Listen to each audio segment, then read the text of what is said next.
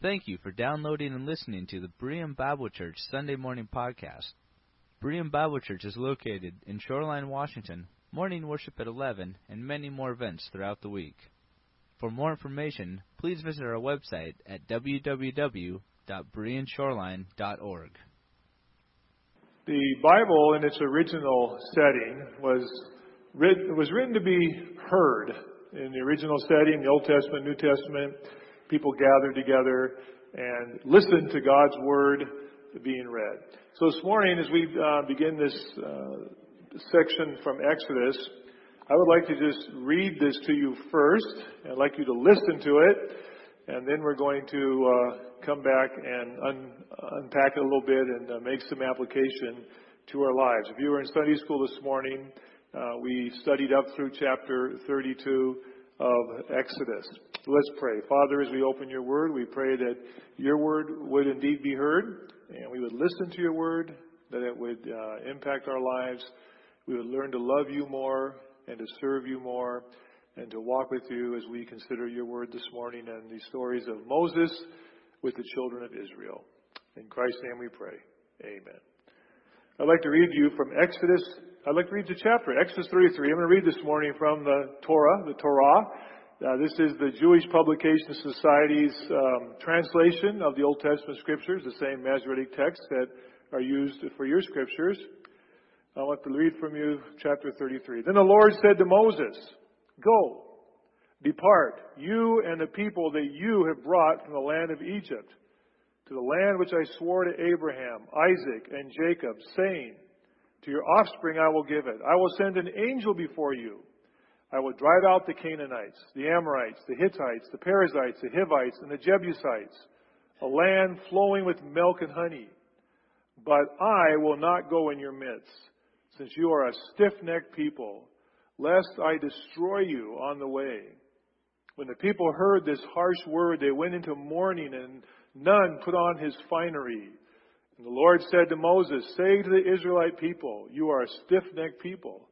If I were to go in your midst, for one moment I would destroy you. Now then, leave off your finery, and I, and I, I will consider what to do to you. So the Israelites remained stripped of their finery from Mount Horeb on. Now Moses would take the tent and pitch it outside the camp at some distance from the camp. It was called the tent of meeting. And whoever sought the Lord would go out to the tent of meeting that was outside the camp. And whenever Moses went out to the tent, the people would rise and stand, each at the entrance to his tent, and gaze after Moses until he had entered the tent. And when Moses entered the tent, a pillar of cloud would descend and stand at the entrance of the tent while he spoke with Moses. When all the people saw the pillar of cloud poised at the entrance of the tent, all the people would rise and bow low, each at the entrance of his tent. And the Lord would speak to Moses face to face as one speaks to another. And he would then return to the camp but his attendant, Joshua, the son of Nun, a youth, would not stir out of the tent. Moses said to the Lord, See, you say to me, Lead this people forward, but you have not made known to me whom you will send with me. Further, you have said, I have singled you out by name, and you have indeed gained my favor. Now, if I have truly gained your favor, pray, let me know your ways, that I may know you and continue in your favor. Consider too that this nation is your people. And he said, That is God. I will go in the lead and will lighten your burden. And Moses said to him, Unless you go in the lead, do not make us leave this place. For how would it be known that I have gained your favor, I and your people, unless you go with us, that we may be distinguished, I and your people, from every people on the face of the earth? And the Lord said to Moses, I will also do this thing that you have asked, for you have truly gained my favor, and I have singled you out by name. And Moses said, Oh, let me behold your presence. And God answered, I will make all my goodness pass before you as I proclaim the name Lord before you. I will be gracious to whom I will be gracious, and I will show compassion to whom I will show compassion. But, he said, you cannot see my face, for man may not see me and live. And the Lord said, See, there is a place near me. Station yourself on the rock, and as my presence passes by, I will put you in a cleft of the rock and shield you with my hand until I have passed by. Then I will take my hand away, and you will see my back, but my face must not be seen. This passage is, of course, very connected to the chapter previous that we considered this morning in our uh, lessons in Sunday school. And the topic of that passage in the previous chapter is Israel's sin at Mount Sinai when Moses goes up the mountain to receive the commandments of God. And while he is up there, the people down below, under Aaron's leadership, panic, change their mind, get all their gold and silver together, put it in the fire, make a idol and worship it among with other idols and gods and say, You have saved us. You have led us from the promise to the promised land. You have saved us out of Egypt, and you will take us to the land. And there's revelry and there's dancing and all lewdness and everything else that goes with it. And Moses is made aware of this on Mount Sinai, what is happening down below. And this is the backdrop to this chapter 34 of Exodus. And I want to consider this morning the crisis at Mount Sinai, the crisis for Israel, the crisis for Moses, and dare I say, the crisis for God. So we begin this section, and I want you to, you know, we need to appreciate that in chapter 34, as I, as I read that section to you, in chapter 33, as I read that section to you, that God comes to Moses and says, It's time to leave. Leave this place. And you'll notice in verse, uh, in, in the first verse there, it's kind of ironic. He says, uh, You go up to the land, leave this place, you and the people you have brought out of Egypt. All of a sudden, it's Moses' people. These are the people of God. But now he says, Your people. You and these people that are your people, you take them to the land, to the promised land, and the land that I have promised to, to, to take you to. And he lists all the enemies that he will uh, remove from that land when he goes there. But God says, But I'm not going with you. You go, but I'm not going. Because if I went with these people, and if I was in their midst for a moment, I would slaughter them. Now I know this sounds pretty harsh, but, you know, one of the characteristics of God that, that is so clearly portrayed in the Bible is God's holiness. God is holy. God cannot be a part of sin. God is the only who is perfectly holy. Holy, holy, holy is the Lord God Almighty. And His people, He says, you're a stiff necked, you're a sinful people, you're a rebellious people. And if I were in your midst for a moment, my anger would have to, because of my holiness, my anger would have to break out. And I would have to destroy you. So Moses, you and these people you brought out of Egypt, you go. But I'm not going with you. I'm not going in your midst. I will send an angel in front of you, and you can follow that angel, but I'm not going with you. And we have a crisis for the people of Israel, as sinful and stiff necked as they are described. They have seen God at work. They saw God in the plagues in Egypt. They saw God part the Red Sea. They have seen God work. They have seen Moses lead. And as sinful and rebellious as these people are, they get it right away. And there's a crisis here. And in verse 4 it says, When the people heard these distressing words that Moses brought to them, that God is not going with us, they began to mourn. And no one put on their finery, as the Torah translation says. No one put on their, their things that they were dancing and reveling in a little bit. They took all the stuff off, took all the jewelry, all the fine clothes, put on as you were the common clothes, and mourned and said to, and, and, and said to Moses, uh, We can't do this. Because Moses had, had said to them that God said, You are a stiff necked people, and if I go with you for a moment, I will destroy you, and let me, I'm going to decide what to do. And so in verse 6, the Israelites stripped off their ornaments at Mount Horeb. And it says in the, in the Torah, in the Jewish translation, from then on they stripped off, they didn't put them back on again. There is a crisis. This is a serious crisis. And these people get it. These people understand that if God's holiness, if God does not go with them, that they are doomed. There is no way. These people, this, this is not an army. This is a whole nation of refugees, if you will. These are former slaves. They have no army. They may have military weapons that they took maybe when they washed up on the shores of the of the Red Sea, um, but they have not had that. They are they are not an organized army. They are a people who are going to be facing ferocious enemies. They are going to have to go through their land. Over a million people are going to have to uh, transverse through these lands where the people don't want them. And the people are ferocious, and the people are known for their military prowess and their armies and, and, and, and their terror, if you will. And they haven't got a chance. These people have no chance on their own. They are stuck at Sinai. They certainly cannot go back to Egypt. They certainly are not welcome in Egypt after what happened at the Passover and the destruction of Pharaoh's army. They cannot go forward because they have to pass through the enemy's lands and they cannot do it. And they are stuck in the middle of the Sinai Peninsula.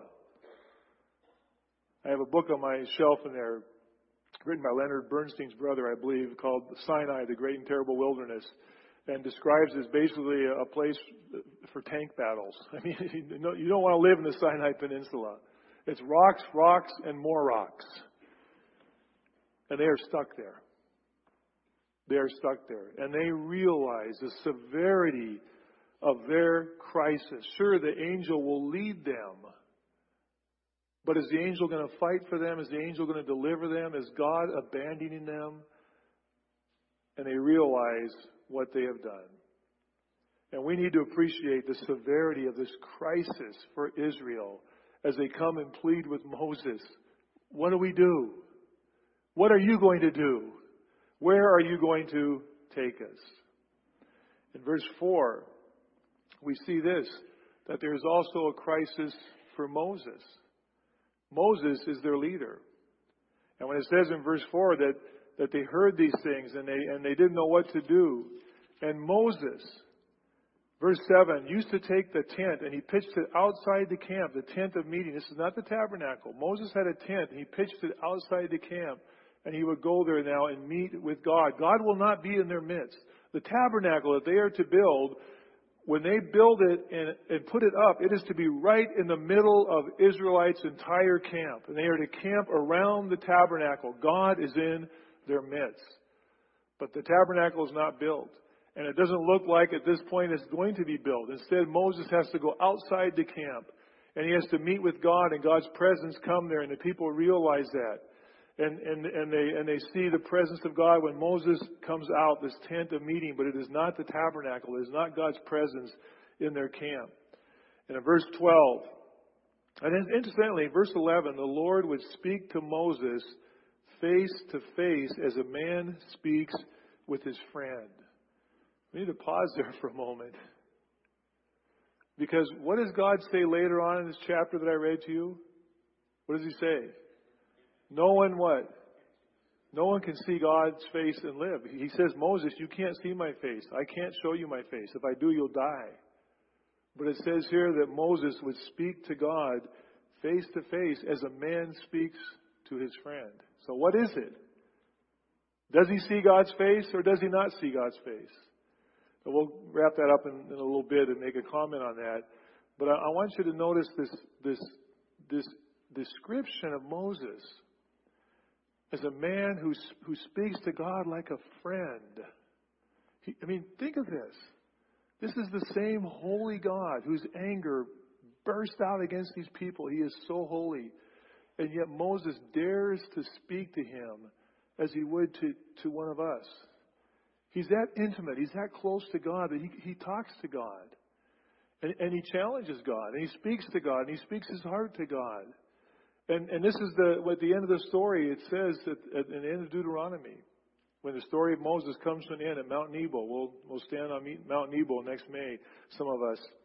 Um, and look over the land of Israel from where he looked and where he was buried. And it says in that, in that portion, it says, Moses was a man who knew God face to face. Think of that.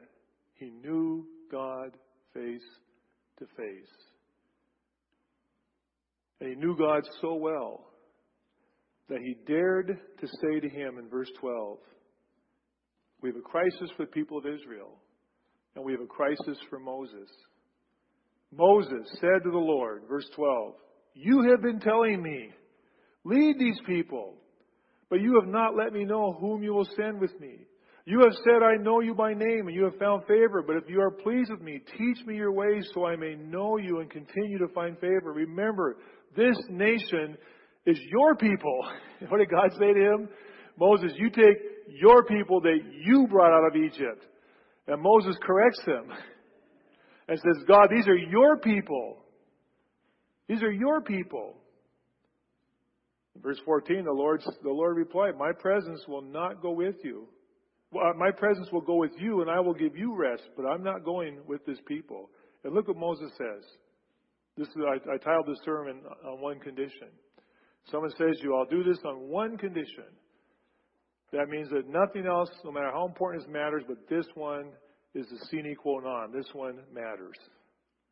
This is one condition. And Moses says, God, if your presence does, God says, I'm not going. And Moses says, if your presence does not go with us, do not send us up from here.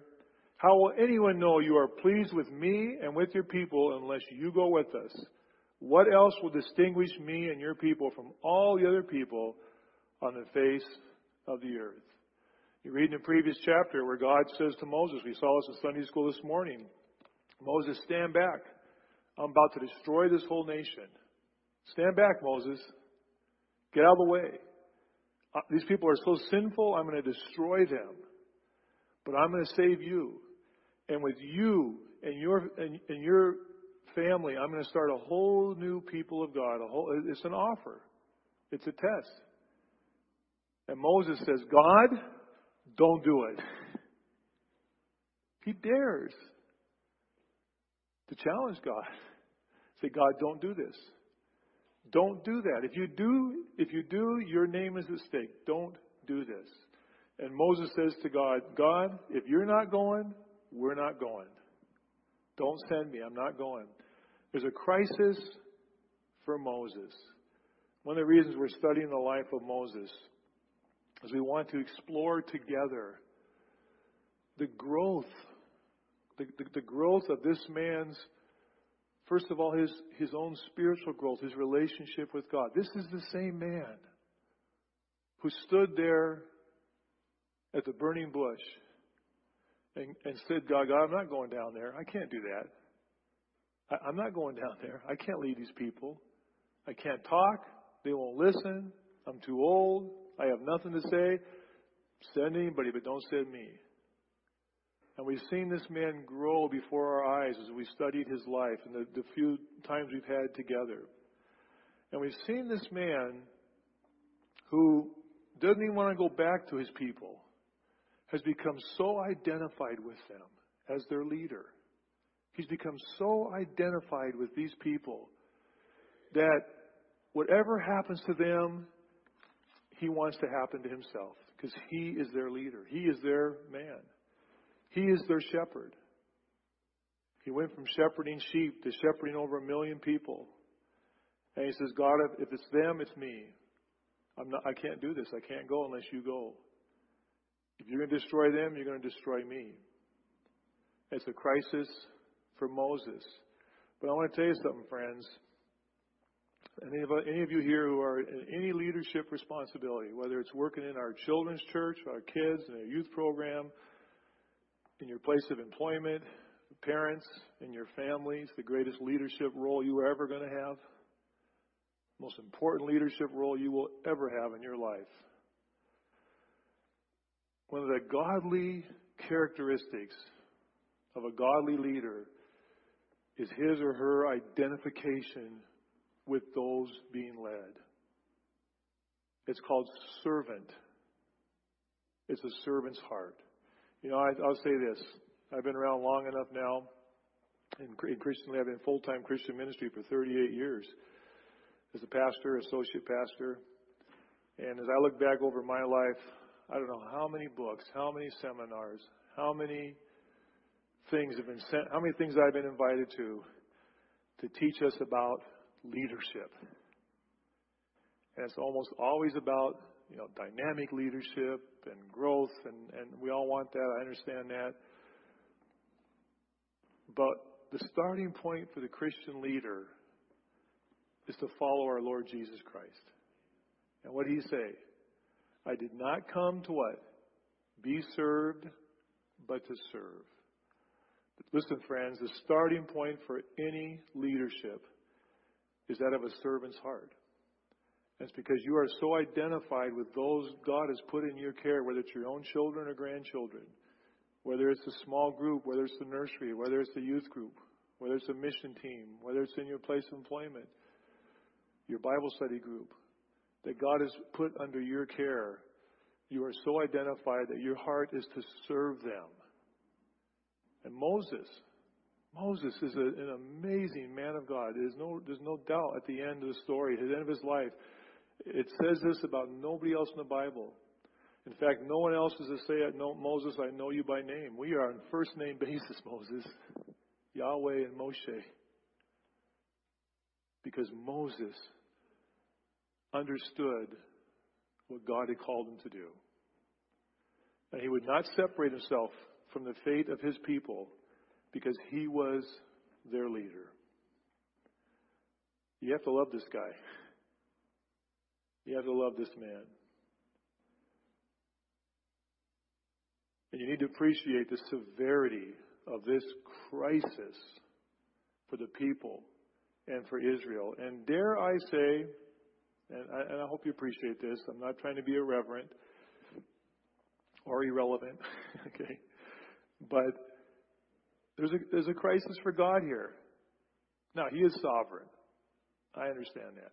But He, he tests, He puts out a test. He put out a test to Moses. Says, Moses, stand back. I'm going to destroy these people and start with you as we studied in our class today, and Cody read from the note in his Bible, that this was a test of Moses. God really wasn't going to do that because it would go against the promises he had made to Abraham, Isaac, Jacob, and, and to the various tribal heads, to Judah, to Levi. And so, and so it was a test. And God allows himself to be in this test too because, because Moses, if you don't mind me saying, throws the gauntlet down to God. It says, God, if you do this, your name is at stake. If you destroy these people, yes, we are a wicked people. But remember, they are your people. They're not, they're my people too, but they're your people first. And if you destroy them, he has already reminded God that if you do this, as he does in chapter 33, it, chapter 32, if you do this, then all the other nations on earth are going to say, see, he's no different than any other God. He's just an idol like the rest of them. He couldn't deliver his people. In fact, he is precocious. He got angry. He destroyed them. He lost his temper. He's no different than all the other gods that we all worship. He is no one true God. Lord, your name is at stake in this. If you do this, this is a crisis. In verse 17, and the Lord said to Moses, I will do the very thing you have asked because I am pleased with you and I know you by name. And as it says in chapter 32, God relented. That's the word uses. God changed his mind. Yes, God is sovereign. I understand that, but it also says God relented. This was a test for Moses as well. It was a crisis for the people. It was a crisis for the leader who loved his people and was so identified with them that he would go, he would go through the fire with them. And it was a crisis of God's name. And God says, Yes, Moses, you're right. You're right. I will do what you asked. I will go with this people. As we come to the end of this, Moses dares. He knows God. He knows, he knows what he's asking. He knows what he's asking. And he says, show me your glory. God, I need to see your glory, your kavod. I need to see your I need to see your presence. You have to show it to me. God could have said right then and there, Moses, don't ask that again. Don't you ever dare ask that of me. No one else has ever asked that, Moses, and I have never done this for anybody else, and he hadn't. Moses talks to God as he would talk to a friend because they have become so intimate. He knows he knows God. He says, God, show me your glory. And the reason for this is you've been keep telling me what I have to do, but I have to see your glory. I have to know, they have to know that you really mean this, that you are really with this. And look at God's response to him. Verse 19. And the Lord said, Moses, I will. I will cause all, and notice this. You see what Moses is asking for? Show me you. Show me your face. I want to see you. And God's response is, Moses, I want you to know me. It's not important that you see me. What's important is that you know me. And look what he offers Moses. He doesn't offer to show him his face. Because he says, You can't do that and live, Moses, but I will show you this.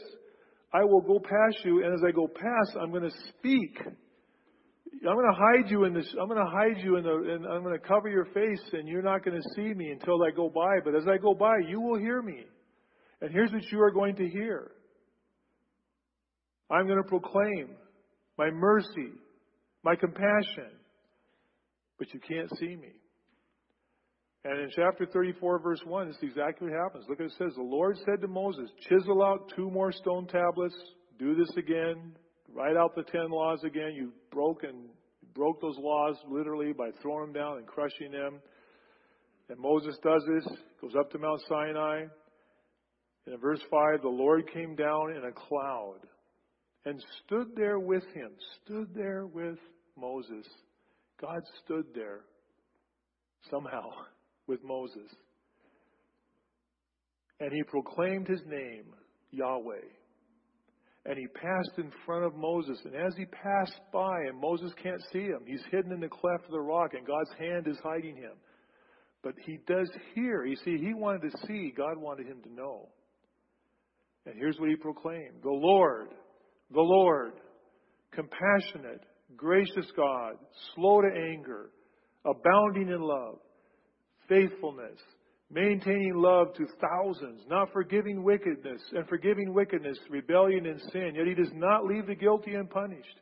He punishes the children and their children for the sin of the fathers to the third and fourth generation. And Moses bowed to the ground at once and worshiped. O Lord, if I have found favor in your eyes, let the Lord go with us.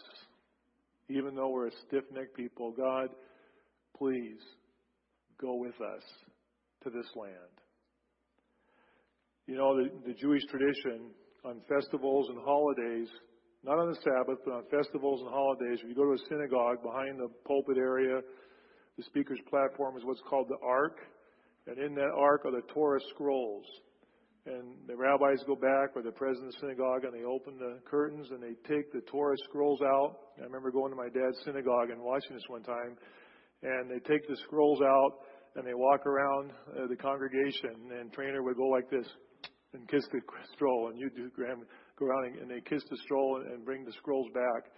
And on on holidays and festivals, when they do that tradition, they recite the 13 characteristics of God from this passage.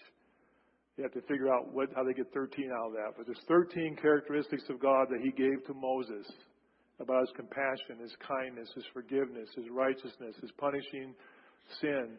And they recite those 13 recitations of God's character as the scrolls go around and come back and are opened up and are read. It's a beautiful story.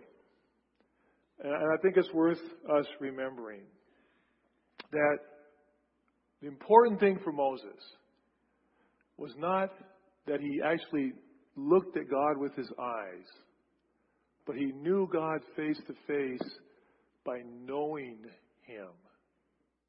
by knowing Him. And that's what he was a man who knew God face to face, but he never saw the face of God. You know, as I thought about this passage, it's so easy for us to, to criticize these people. It's so easy for us to say, what is wrong with these people? How could they be so sinful? How could they be so rebellious? How could they be so wicked? How could they just turn from God because Moses hasn't come down the mountain? How could they do that? And you know, I know myself and you know yourself. Now, I want to ask you a question. How is it possible that we are even here today? The Bible says there is a spiritual warfare going on. That means that our enemies are so much more powerful than, than we'll ever be. They are spiritual hosts in the heavenlies, the Bible says. Satan is like a roaring lion going around seeking whom he may devour. The opposition is so strong. What are the chances? What are the chances that you or I could survive those onslaughts, knowing our human condition, knowing how susceptible we are to temptation, to sin, and to forgetting about God at times? You know what God has given to us? Moses knew if God was not in their midst, they could not go. It would never happen. They would be destroyed. I want to close with this, friends. One of the cardinal, if you don't mind me saying, cardinal doctrines that our church, the Berean Bible Church, was founded around. Um, there are different opinions, but I have some close friends who, are, some who are not here anymore that were, were there. And when our founding pastor started speaking from Ephesians, uh, some of the things he was teaching it did not go over so well. And, and one of the things that, that our church was founded around, and we felt this is important enough that, that, that we, have to, we have to stand for this one. This is one we cannot agree to disagree on when it comes to who we are as a church family in terms of our doctrinal statement. And from Ephesians chapter 1, I can read it to you.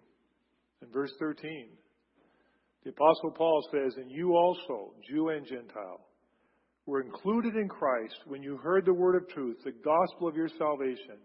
Having believed, you were marked in him with a seal, the promised Holy Spirit who is a deposit guaranteeing our inheritance until the redemption of those who are God's possession, what?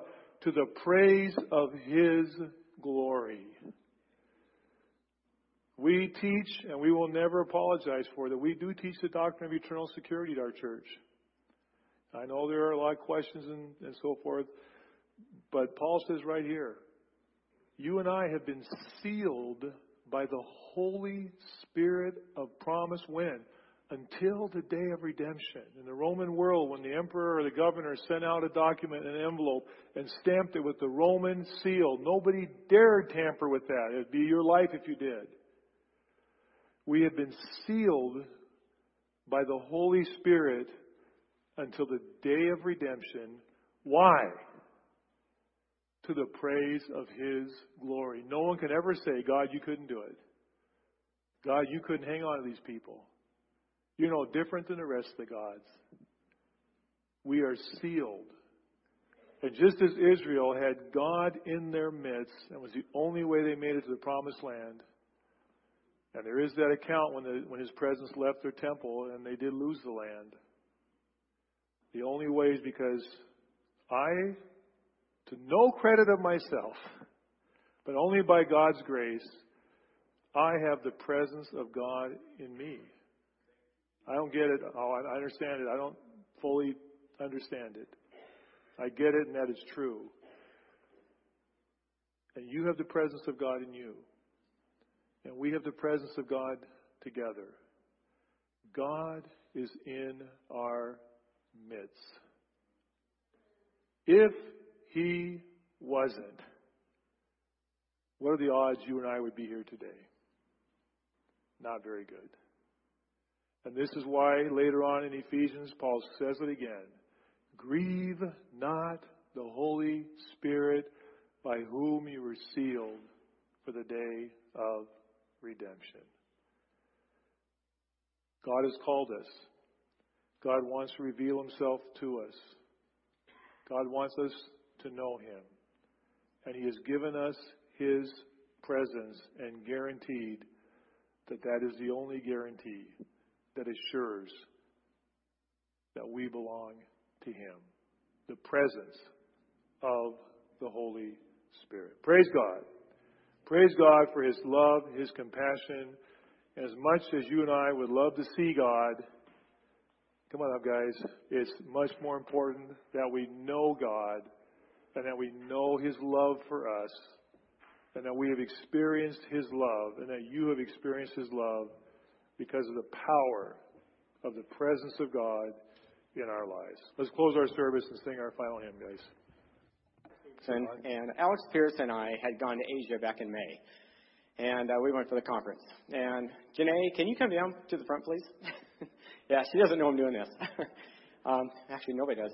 Um, anyway, uh, when we went to the trip to Africa um, or to Asia, Tim, Judy, Tim and Judy Heath had led us a team around Asia, and uh, Janae Brown happens to be here today, and she's getting ready to go back to Asia in a week for two years.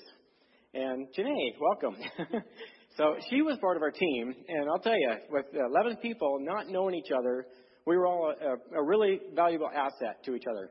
And Janae here, she just graduated high school. Just right, in fact, she didn't even graduate before she went on a trip. She had to go back to graduate, and so and she was one of the youngest members of our team, I believe. You were. And uh, so she's here today, kind of saying goodbye to all of her friends from camp. She knows all the youth kids here from uh, from our camp here anyway. And can you briefly describe what you're going to do for the next two years in Asia? Okay, so I'm going to college there. It's IGBI, International Grace Bible Institute. And this is where I will be getting my Bible degree and for missionary training. Oh, my mom. Um, it's it's a really neat experience for me actually. It's just a, a whole lot of new beginnings, and I'm really excited. Um, we'll have a lot of outreach ministry opportunities. My worship leader is actually over there right now teaching English, and her husband is also going to this school too. Um, and so, you know, we're just having, um, we're going to have a lot of opportunities. And since she's an English teacher, I'll get to be with the kids a lot as well. Um, you know, Bible studies, um, worship, fellowship, and it's just, it's really a new, um, great experience for me. I've always loved missions, and I've always had that as a passion. Um, and so it's just really cool to see it all finally working together and, you know, seeing God weave it in my life since the beginning and I, you know, never knew it. And so, um, here we are by God's grace leading. Um, and, you know, He guides and directs you and I just pray that you never miss that opportunity. And I was so grateful to get to know this young lady on the trip, um, along with the other 11 members that, you know, from all over the area. But for being from Grants Pass, Oregon, you know, a nice small place, and now she's going to extend herself to go out there. So I thought it fitting, you know, just coming off Missions Week. So if we can get Pastor to go ahead and pray for her send off, and then at least we can all be in prayer for her as she's on this trip. So please, thank you. Okay. I got my mic. Oh, you're right. You're right, Janae. We are all here by God's grace here at this place today. And I just also want you to know that our mission pledge is $93,500 toward our mission goal of 130,000. So thank you. Continue to pray about your part, and let's pray together. Heavenly Father, we lift Janae up to you. We thank you, Lord, for young people for their desire to serve you, their desire to commit their lives, Lord, to stretch out and uh, be a vessel of your love and compassion. We know uh, that she will have wonderful opportunities, but we know it's a long way away. It's a long way from home. And we pray that your Holy Spirit goes with her, as we know He will. Go before her, prepare the way, and we look forward to hearing wonderful reports, Lord, of wonderful ministries and lives that are touched. So bless this young lady, and Lord, keep her in your care. And we thank this morning that we can share in commissioning her to this work and be a part of her work. And we pray this in Christ our Savior's name, and all God's people say together, Amen. Amen. Lord bless you.